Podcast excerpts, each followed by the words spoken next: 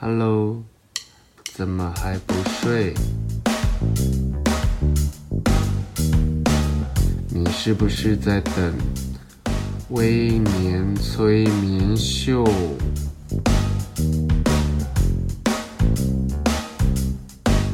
在还没有睡之前，赶快去帮我按个订阅。紧接着，我们就要开始今天的节目。欢迎来到。威廉催眠秀，因为我上次，我们先聊上次那个催眠秀，因为上次催眠秀后来我都看不到那个答案。我先跟他跟新朋友解释一下，就是因为太多人就是啊 闭嘴，因为太多人在跟我聊，就是要不要请威廉做 podcast，然后我就我 Hello 大家好，对好，那现在大家就是。慢慢听我聊天，然后今天的直播会聊，然后因为呢，为什么会有微微眠催眠秀呢？因为就是很多人在跟我讲说，微念你也不要开那个 podcast？然后我就觉得开 pod podcast 是一件很麻烦的事，因为还要剪，然后就倒不如来做一个假的 podcast 好了，反正最后就是。这个直播就是会留，然后会很不定期。我就是有时候突然想到就会直播一下，然后这些直播都会留下来，大家可以，因为反正也没画面嘛，你就可以当广播听了。然后呢，以以后呢，这个就是会不定期推出，然后每一次推出的时候，我都会戴着牙套。大家如果听到我闹哄，就是口齿不清的时候，请大家多多包涵。哦，因为呢，今天呢，我们就是要突然聊一个就是初老话题。刚刚我就办了一个小票选，票选就是恋爱中最解的金句，就是会有反作用的金句，然后跟另外一个就是初老症状。可是呢，他可能因为票选太晚办了，然后投票人数也不多，就处于一个难分难舍，因为难分不是难分难舍，是难分宣之的一个状态。然后如果我讲话有太快或太慢，就是请多多包涵，因为。我本来想要两点半的时候直播，但是我觉得，哎，就是早去早回的意思，就想要赶快播完，赶快睡觉吧，大家也不要再纠缠大家了。然后今天在聊初老症状，那因为初老症状呢，是我一直都很想，都想跟大家聊。大家都知道，我就最近迷上了插花这件事情。然后有一半也可能是因为年纪真的到了，然后另外一半是，我好像开始懂得欣赏一朵花，讲出来觉得很丢脸。我好像开始懂得欣赏一些大自然的花花草草草了。然后，因为之前啊，我其实我个人是蛮爱逛花市的。那偶尔，非常偶尔，可能为了求生，就是拜拜了，就是会去买花。然后 最近啊，因为大家都知道我搬新家。然后就我也不是买，大家都很误，都就一误会我买新家，就是我没有，我是租的，就是很穷的那种租法。然后就搬新家，就把房子弄得好稍微好像有一点像人在住的，像有人在住的状态一样。因为我之前我的家就比较偏向于公寮那个方面，大家以为就是，哎，威廉家这里太漂亮了吧？你家怎么会都是白色的，然后一尘不染？这是麦闹啊，那个是摄影棚，OK。然后我就是会在摄影棚买了一些就是可以移动的家具，然后我就会在摄影棚拍出一个好像威廉有住在里面的一个状态。所以，然后起因就是有一天呢、我在我台南的家，然后我台南的家旁边有一个很大的，有有点像是我们叫做圳圳，然后那个圳就是以前灌溉用的那个水道，然后圳的旁边就是很很长有那个。农田，然后有一棵很大很大的那个，我不晓得那是不是叫马缨丹还是什么，我回去查查。反正它每到某一个时间，它就会开一片，整个都是紫色的花，然后它会开一片都是紫色的花。然后我有一条我很喜欢去的路，就在田中间，然后它会经过那个圳，然后圳。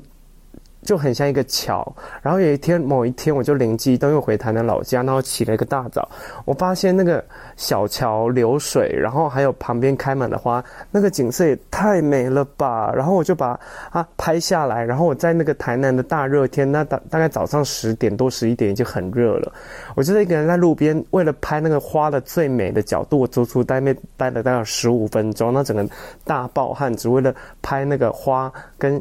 疑似小桥，还有流水的那个漂亮的风景。然后拍完之后，我立刻传到一些，就是有一些闺蜜或是或是一些好朋友的群组。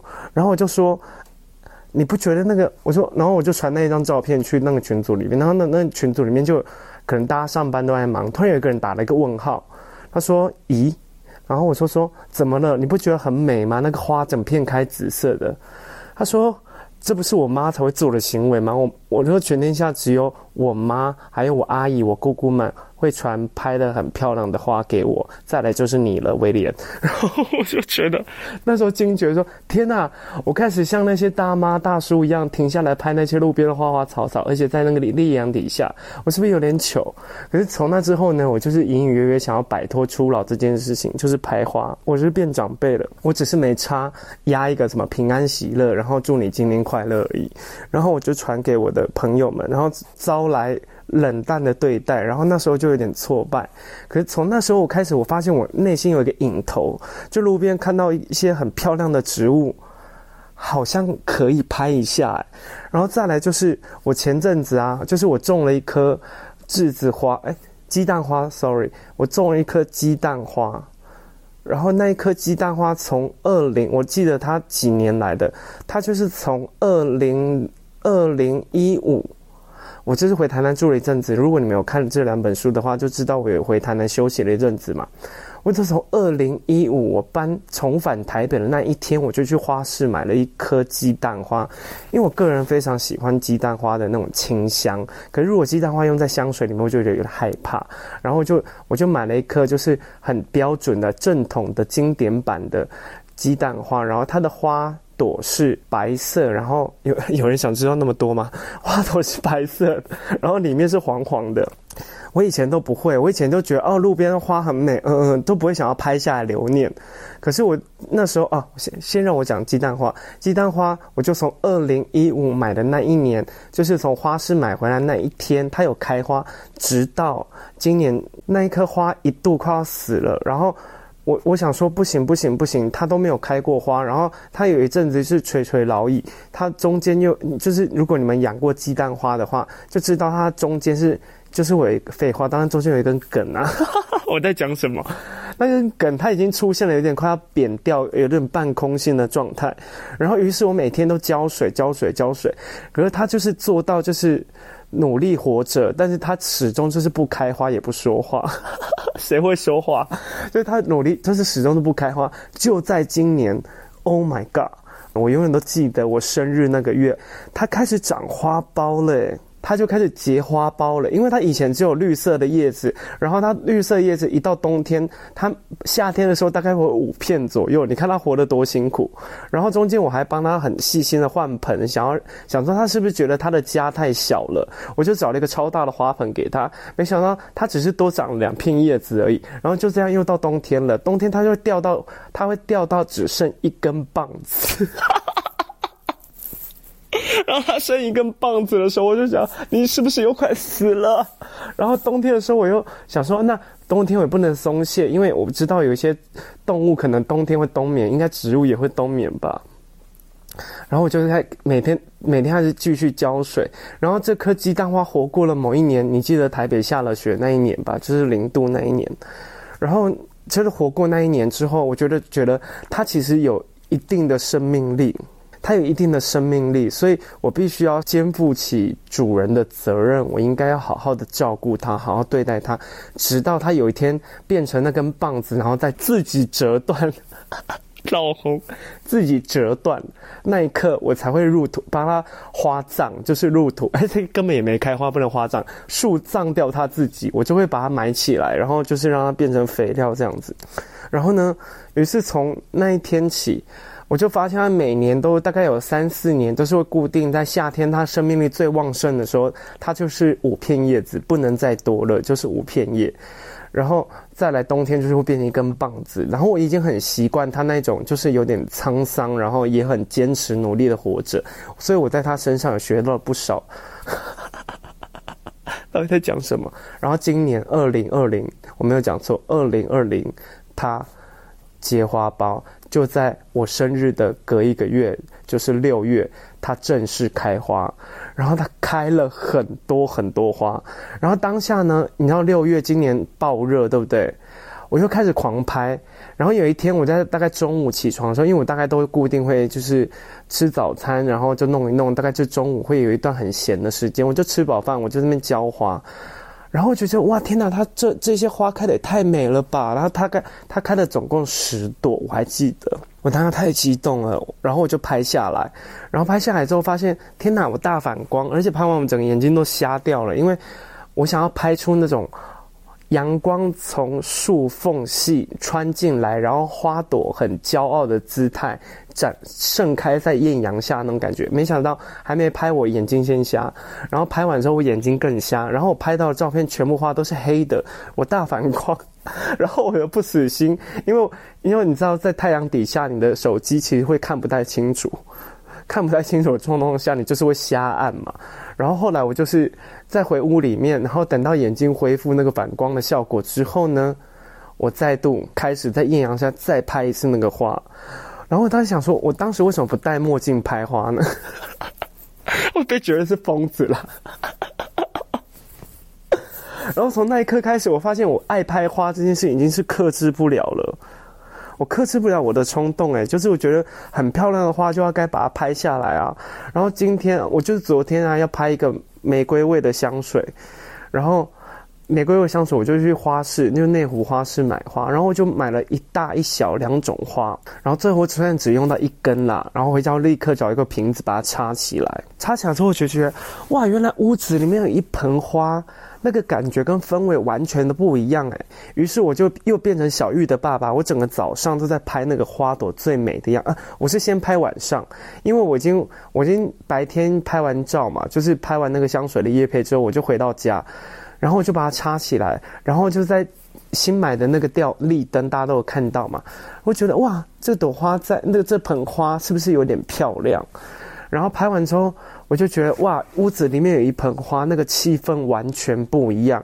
又加上我曾经有命理老师跟我说，如果你屋子里常摆鲜花在那个空气流通的位置，就是呃光线也充足，其实是可以替你带来桃花的。我就被那一盆玫瑰，就是一个叫迷你玫瑰，然后一个叫是一个就是玫瑰，就是两个玫两种玫瑰，我大大的被吸引诶。然后我就很心满意足去睡觉，然后一边同时也觉得啊，桃花是不是快来了？然后隔天醒来，然后我又开始就吃早餐。我早上时间我醒来，我一定会先浇花，然后放音乐，然后冲咖啡，然后开那个水氧机香氛，让家里就是香香的。然后我在浇花的时刻，我又瞄到我放在盆，就是放在桌上茶几上那盆花，我想说哇，白天看你更美了。我是不是爱上它了？然后我就早上又开始慢慢拍拍拍，又变小玉的爸爸那边拍拍拍。然后我就觉得，我是不是老了？我是不是真的老了？而且我拍完的时候又又传给朋友了，又招来一个冷漠跟无情的对待。然后于是我我就想起，我有一阵子我想要做那个，我现在应该抓羊，应该没有人看到，哈哈。然后我在想起有一阵子，我就想要做一个初老初老的专题。因为我平常有在做自己觉得初老的那个笔记，然后就我那个初老笔记里里面已经有十三点，我觉得我可以跟不是不是骂人，那里面有十十三项，十三项，我可以跟大家分享一下，看大家有没有觉得很重，然后你们也可以跟我分享一下，你们生活中有没有跟我一样已经步入步入熟龄了，开始有一些难以理解的初老现象。第一点，我以前已经开始代言保健食品了。我觉得最有感的是有一次，就是有一个厂商是澳洲的厂商，然后我没有听过这个品牌，呃，我就 Google 它这个品牌的那个一些历史什么的，我发现 Oh my God，徐徐若瑄代言叶黄，我差点闹红，不好意思，我一直戴牙套。我说徐若瑄你代言叶黄素，还是闹红了，你代言叶黄素，然后我想说，哎。这些人怎么了？然后我开始陆陆续续发现一些以前那种很青春、青春感，或者是那种男星男神感的，像什么修杰楷啊、巴拉巴拉的，你们怎么都开始代言什么按摩椅？连蔡依林，对，蔡依林是不是有阵子去代言按摩椅？然后我想说，是不是你们都开始跟我一样变老了？然后就掐指一算，其实这些人他们已经四十好几了。天哪，我已经三十几岁，我也不年轻了诶。每隔一阵子不是都有一个，就是你知道一九九几出生的人，其实你也不年轻了，你已经二十几岁了。我最近听到一个最 shock，西元两千年出生的人，你已经二十岁了，你也不年轻了。我想哇，千禧 baby，千禧 baby，你们不是刚刚刚才在学讲话，还在妈妈在抠吗？没想到千禧年出生的人，他们已经二十岁了，所以我已经三十几了。天呐，妈，我也太老了吧！然后难怪这些明大明星已经开始带一些保健食品，什么顾眼睛啊、顾腰啊那些的，然后每个都拿一个罐子，然后虽然还是超漂亮，然后每个拿个罐子，然后就就跟你讲说，嗯，很好吃，我都吃这个。我想哇，时间没有等我诶。我前天就是有在教软体聊到一个，就是然后人，然后他就跟我讲说，哎，你看起来很会打扮呢。我说没有啦，就是可能一个一个礼拜一个礼拜打扮一两天吧。如果其他的时间没有人看到的话，我就是随便乱穿了。他说哈，我以为你是很注重外表的人。我说我注重啊，可是最近就是因为戴口罩，没有人认得出来我是谁。所以我就可以放心的乱穿了。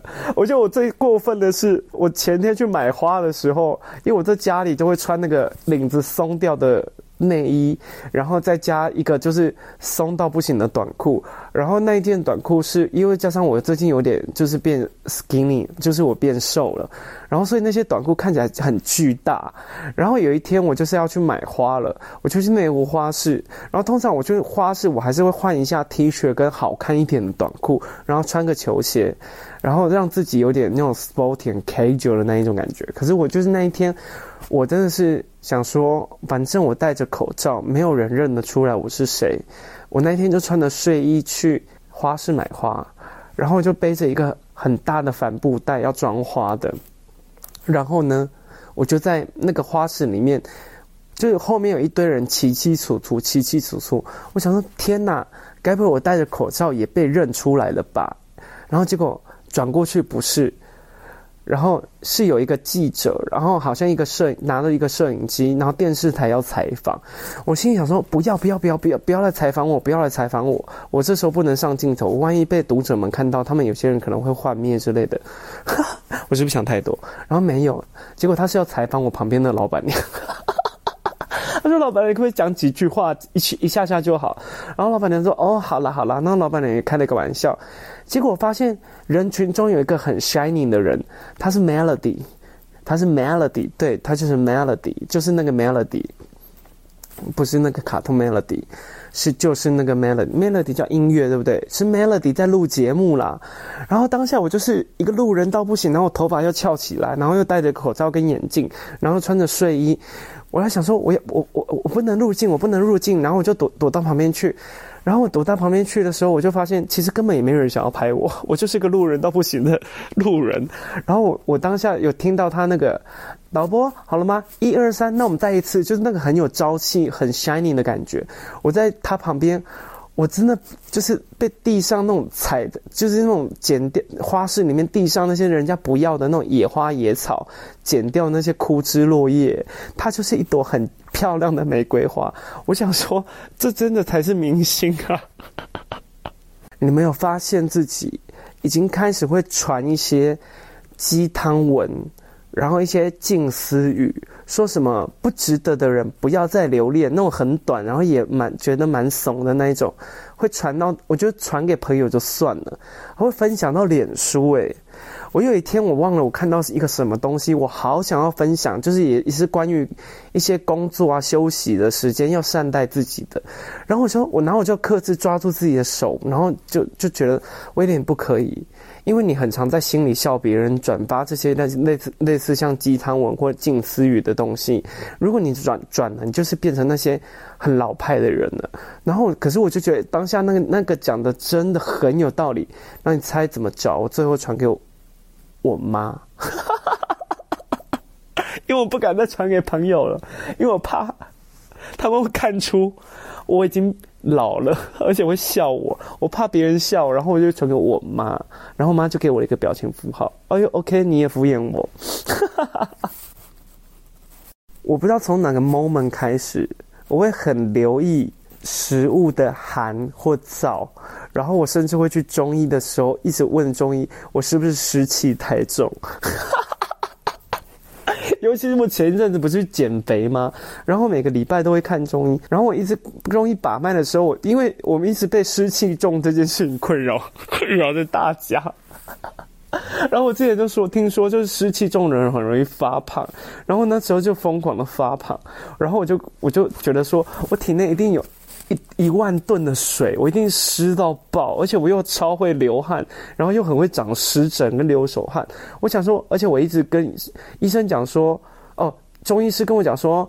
哦，还好，只是有点上火。我说没吧，我体内湿气应该很重吧？他说真的还好。他听了我确认的湿气有没有很重这件事情，他问了三次。然后那个中医就觉得有点烦。真的，先生，你不湿，你只是有点上火。然后从不知道有谁告诉我就是湿气很重这件事情之后，我开始会上网去 Google 排湿，就是要去湿，就是你知道体内有一些湿气要去掉。我开始疯狂的吃一些祛湿的食物。然后有一次出门了，然后有一阵子很注意养生，因为那阵就是免疫系统的失调，就会长一些奇怪的疹子，然后很痒。然后我就出门，我我忘了跟朋友讲什么，然后我们要去吃，好像吃。马吉还是吃什么？我很爱吃那种马吉糕啊，然后甜食类的。然后他就约我吃，约我吃，然后我就拒绝他。他说：“怎么会？你不是很爱吃吗？”我说：“这个有点，就是糯米有毒性，然后就是它会湿气蛮重的。然后我吃了身体会很痒。”我就婉拒他，然后他满脸的傻，他满脸狐疑跟傻脸傻眼，然后他跟我讲说。哦，好，那我们就吃别的。然后这个也湿，那个也湿，吃到后来我们其实没有东西可以吃。他说：“你要不要放自己？就是你要不不要放自己一马？你不要再勉强自己了。”当下我觉得湿气重这件事情真的困扰我非常久。你知道，一痒起来，你就会觉得好像莫名的身体或皮肤底下疑似有虫在爬。所以我太在意湿这件事情，我会把身体的一些病症全部都怪给湿气太重。你不觉得就收到花这件事情？有一天呢，我忘记了，就是某一个牌子，然后就送我一束花，然后一束花之后，我就觉得说，你干嘛送我花？你们不，我心里啦，当然是人家送的啊，当然是就是闷紧也雄厚，但是就是心里会觉得说，你们真的好浪费，你们送花不如送盆栽给我，因为花很快就死了。我心里怎么会有这种 CP 值很高的想法？然后某一年生日，我跟大家就是跟朋友讲说，哎，不要送我东西，送我盆栽。然后我的之前的室友就送我一个，如果我以为盆栽就是大家会去送我多肉啦，然后送我那种龟背榕啦，那种很漂亮。你知道他送我什么吗？开运竹。他说你最近好像蛮倒霉的，我送你一盆开运竹，让你大吉大利。我说谁要这个东西啊？但我还是养了它啦。然后我就觉得，就是在那一次参加记者会时候，我送到一大束花，然后拍完照之后想说，嗯，然后嘞，然后我是不是要等你谢掉，然后再把它丢掉？还是我要先快谢掉的时候，我把它倒掉做干燥花？可是算命老师说家里摆干燥花好像会带来一些烂桃花，然后其实干燥花它也非常容易有蚊子，然后有有有蜘蛛蜘蛛网，然后有苍蝇什么的。然后我就觉得这盆花就是这束花，最后的结果就是丢到垃圾桶。拜托送我盆栽好不好？盆栽才是最实用的。然后把这件事情告诉我另外一个有在养兰花的同年级的朋友，就他叫小昭，我要出卖他。小昭，你应该会听到这一段吧？小昭跟我讲，就有一天他他在他的县洞剖。他养了兰花，我说兰花不是我以前我隔壁的那种荣民伯伯才会做的事吗？兰花、欸，我说那养在哪？他说养在我的阳台啊，然后他就拍了拍了他最新买了兰花什么什么，我就说我不想看这个，然后没料到有一天我就跟小昭说，小昭你那个兰花好养吗？开始想要跟他聊兰花精啦。我说小昭，你兰花好养吗，然后他说我给你讲就是要买什么什么什么，然后前天前天呢、哦就是昨天呢、昨天我不是又拍那个玫瑰吗？小昭跟我说，你接下来就是开始要养兰花了。我说我不听，谁想要？但我还是对兰花现在有高度的兴趣了。兰花是不是很难养啊？有谁可以教我养兰花？张毅吗？张，我明天要去问张毅，你有没有在养兰花？张毅才二十四岁，你不要跟我说养兰花，那是我的工作。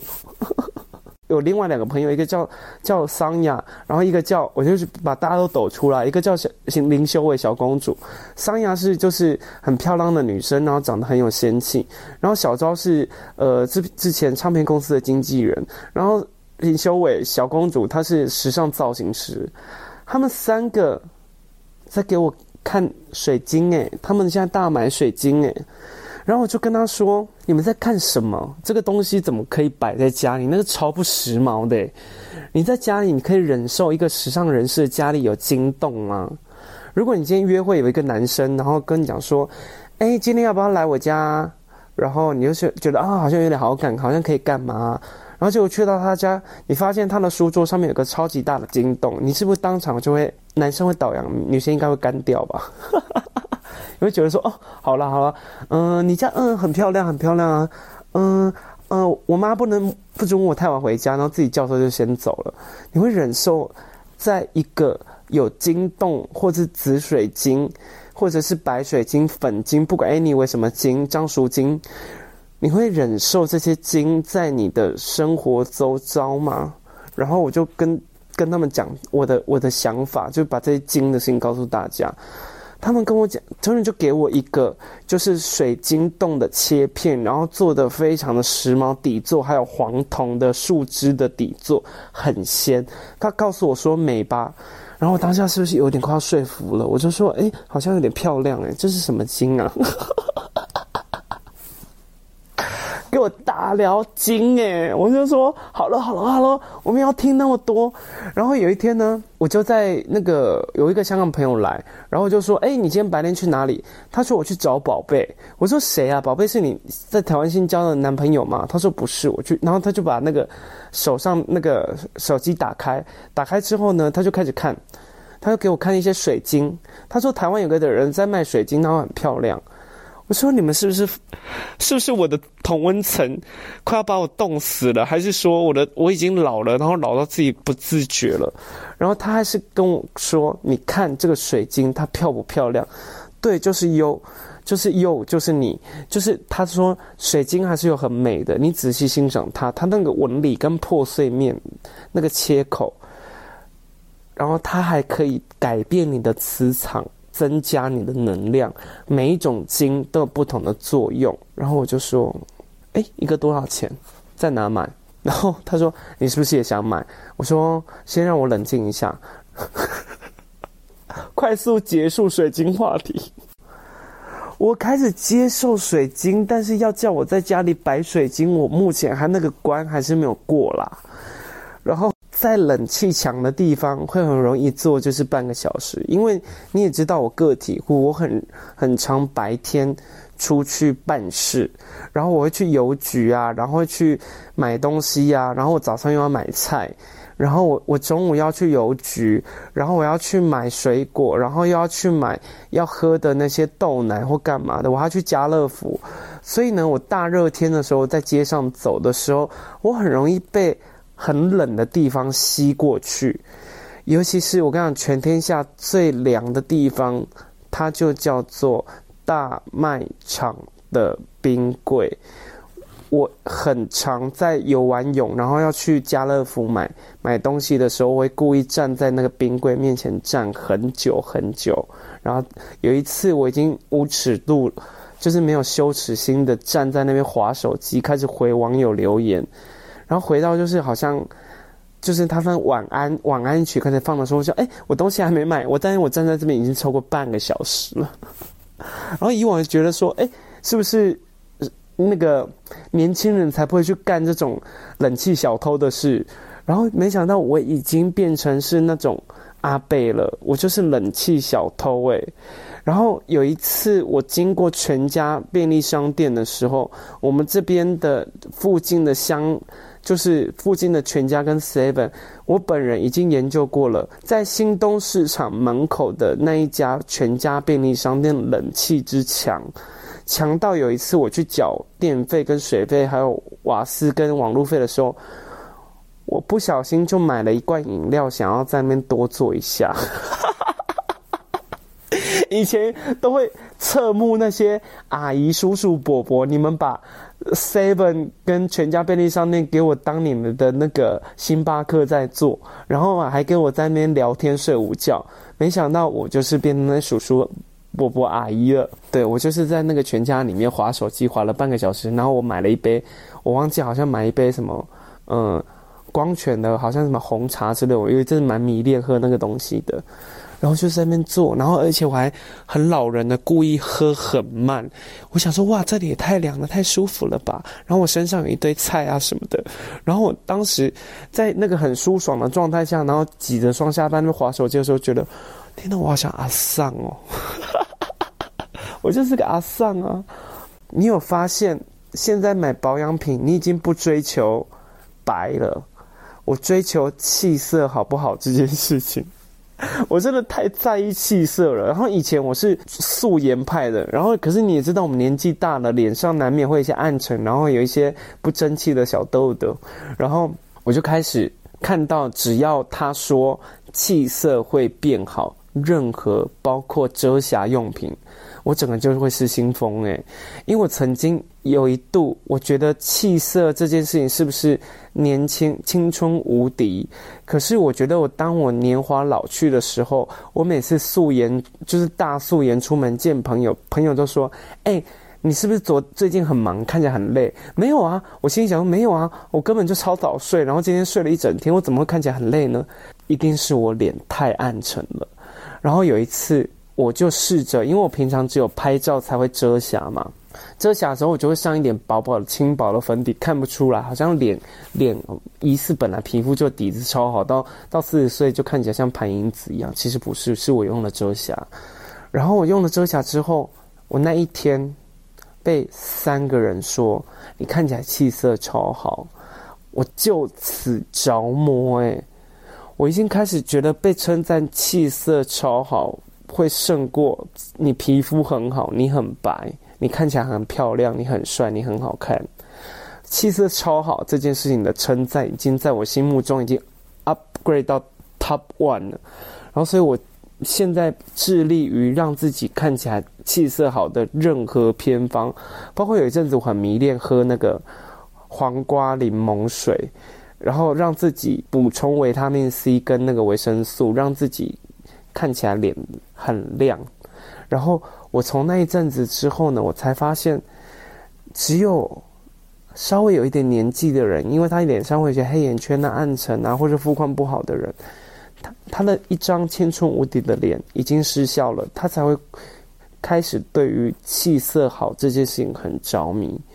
然后我觉得，嗯，你不觉得就是以前会买一些造型感很强的衣服，或者是衣服上面会有一些装饰，或者是说任何让你看起来很炫目的东西。然后我就从某一阵子，我开始会研究衣服的质料，因为我有一天我买了一个背心。然后它是那时候很流行的，有一种就尼龙布，有一阵子很流行那种看起来超不通风，但是看起来很时髦，韩星在穿的那种衣服，有没有？穿那个上去就等于穿着裸体穿着雨衣，你的那个腋下跟那个胸口会爆汗，爆到跟下雨一样，然后又有一点扎，然后我就觉得那那一件衣服我穿了一次，我就再也没有穿它了，我就觉得我注定真的不能当 K-pop，不能当欧巴。因为那衣服也太不舒服了吧，而且狂靠超不通风诶。然后从那阵子说那一阵子之后，我开始我研究衣服到底透不透气，舒不舒服，然后甚至我有时候在那个什么。买衣服的时候，我会摸那个材质，然后会偷偷就跟跟我妈一样，会偷偷拉。以前我她拉那个材质的时候，我会跟妈跟我妈说：“妈，你不要这样，如果衣服弄坏，我们要赔。”不是，我妈会跟我很义正言辞的跟我说：“没有，你要知道它有没有那个弹性好不好，穿上去舒不舒服，不然不舒服的衣服什么不也不会常穿。”我都觉得你在 bullshit，然后。从那一刻开始，我真的知道妈妈你说的永远都是对的。我那时候年轻不懂事，不舒服的衣服你根本不会常穿，你常常穿了两三次就不穿，然后穿的那些不越不舒服、造型感越强的衣服，它越贵。然后后来我就很追求一种，就是没关系，它只要是舒服的，一一切以舒服为前提，一切以宽松为前提，一切以好动为前提，一切以可以穿很多次为前提。因为我去换算，你知道我买衣服，金牛座的都有内建那个计算机嘛，我的大脑里面内建计算机，我就觉得，哎，这件衣服一万块。一万块你会觉得很贵，对不对？No No No No，先摸材质，再看款式，看它容不容易退流行。我就想象明年我穿它的时候会觉得很怂。然后如果觉得诶是素的，然后也蛮好看的，然后质料超好，我就开始除。我大概这辈子会穿它穿几次？如果我觉得这件衣服穿超过两百次，OK，它可以买一万块，很划算。因为你平均穿一次，我这数学不太好，两百次除以。除以两百是，嗯，穿一次是五百块，对不对？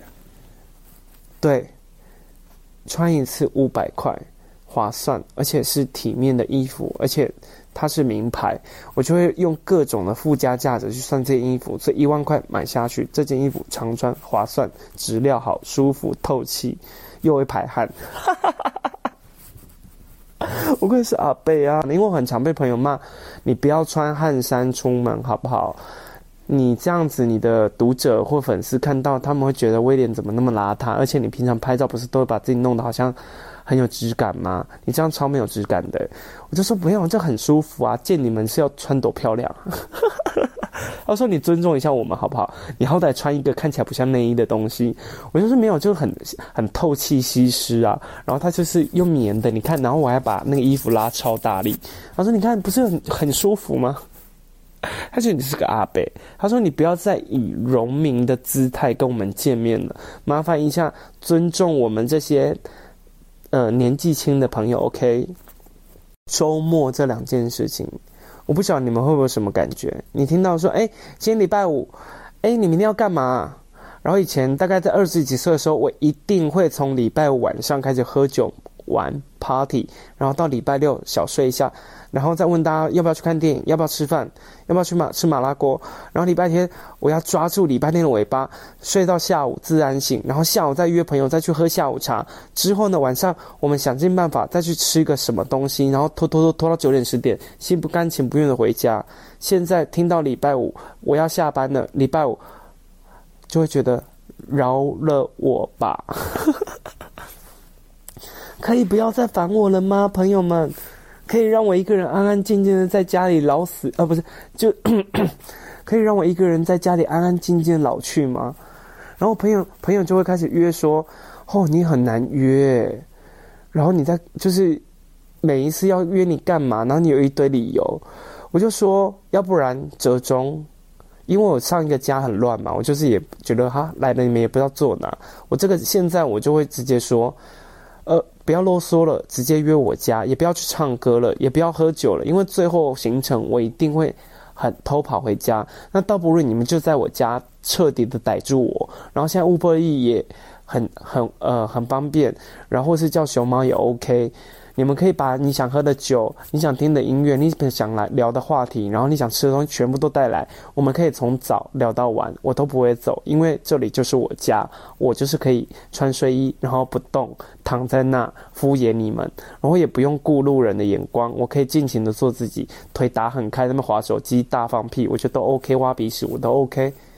然后我就把这这这个这件事情分享给那个我的好朋友沈，因为你要知道，我刚刚在跟那个简语协会的那个沈聊天，然后最近我因为我太久没有见到沈了，我很想念他，然后就跟沈说，我们到底什么时候可以见面呢？然后我就说，我就说，那你最近忙不忙？他说他八月爆炸，啊九月爆，现在九月了，对，我就是时空旅人了。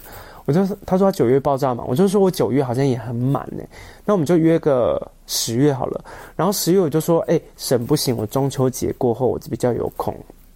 他说，嗯，威廉那个我中秋节过后可能要到十九号才有空。然后就说，然后他就讲了一个时间。我说不行，那天我要去澎湖。然后就推推推推推推推，然后就推到。我们下次约成的时间是十月二十几号了，我就省，我们就算从夏天要约在秋天呢，我们会不会太离谱了？然后他就说，因为他现在工作都很忙啊，你知道沈现在也是当红的有土博嘛。然后因为他捷运协会发展的非常的好，所以他身为会长，他有很多通告要跑，然后我们就很更难约上了。然后我就跟沈说，沈，要不如这样子好了，约我家，然后你们你也没来过我家，然后我们就因为每次跟沈还有就是国差，还有我们这一些友人有有达们，还有就是子凡他们。就是约碰面的时候，我们都会大聊一些最近听到一些很不可思议的八卦。然后我我上次跟沈说，沈，我们要我们现在都是大忙人，我们现在要善用我们的时间。所以那一天我两点开放入场，然后沈说对，然后我就跟沈说，我们这个月先累积要跟对方聊的话题，先写在纸上，先写在记事本，当天做成手卡。我们那天可以从下午，然后我们把事情所有事情都排开。我们从下午吃到晚上，爱怎么闹就怎么闹。沈说好主意耶。沈说那他那一天要把手机关静音，然后把手机。他说那他说威廉，那你入门的时候你先没收手机。我说你现在是以为我们是。大考命题，我们现在是入要入闸，大家听得懂入闸吗？就是考试委员要进去命题，然后睡三天三夜，然后在里面睡觉，他不能泄题，所以他把手机全部都没收。沈说我们那天都比照这样处理，因为我们那天没有笑到爆，不能离开。然后我就跟沈说，你不觉得现在周末这件事情反而会觉得我不想要想周末在干嘛？因为我就是追求一个周末。我是谁？我在哪？我怎么会过了两天还躺在家里那种感觉？因为周末对我们来讲就是休息。我们以前那样子的周末的方过法，其实那不叫休息，那叫逼死自己。以前都不觉得累，以前都觉得说啊，周末没有局，是不是自己人缘很差啊？我就会硬去找一些局，然后硬要去那种人多的地方跟别人挤。现在不是，求大家远离我。求老板不要找我，求那一天手机不会响，这对我来讲就是最大的放松了。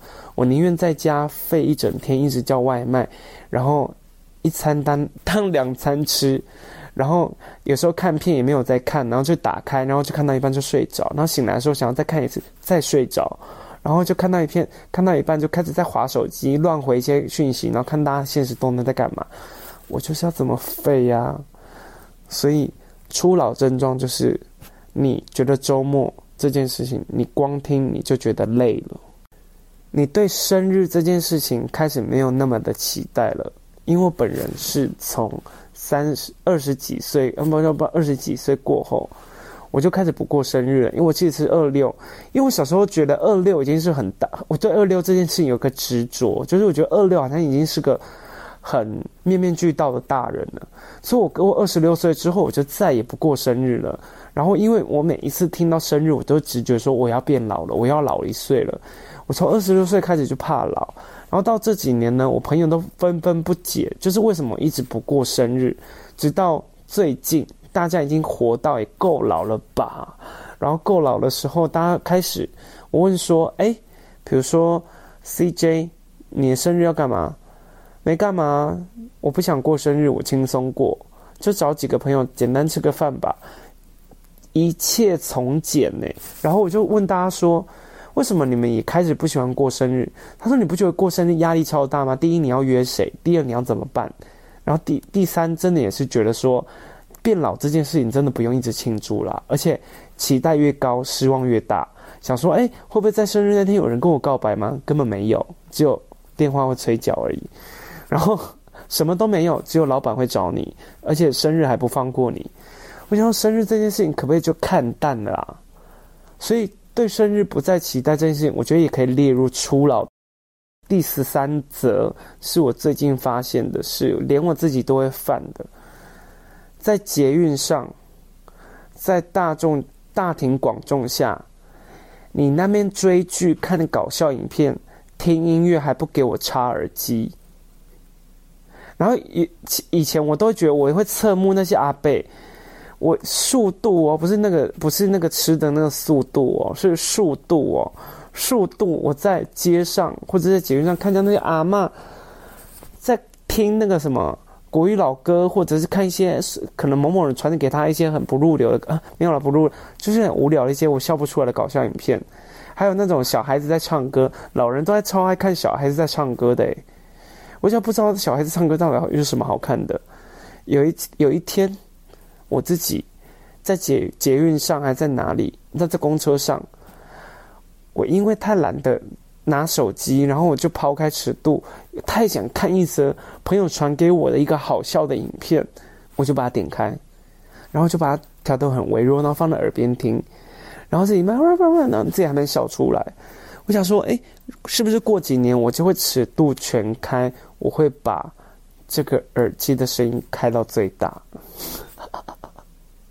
我就是那些阿桑啊，我跟我还跟你讲，阿桑不好意思。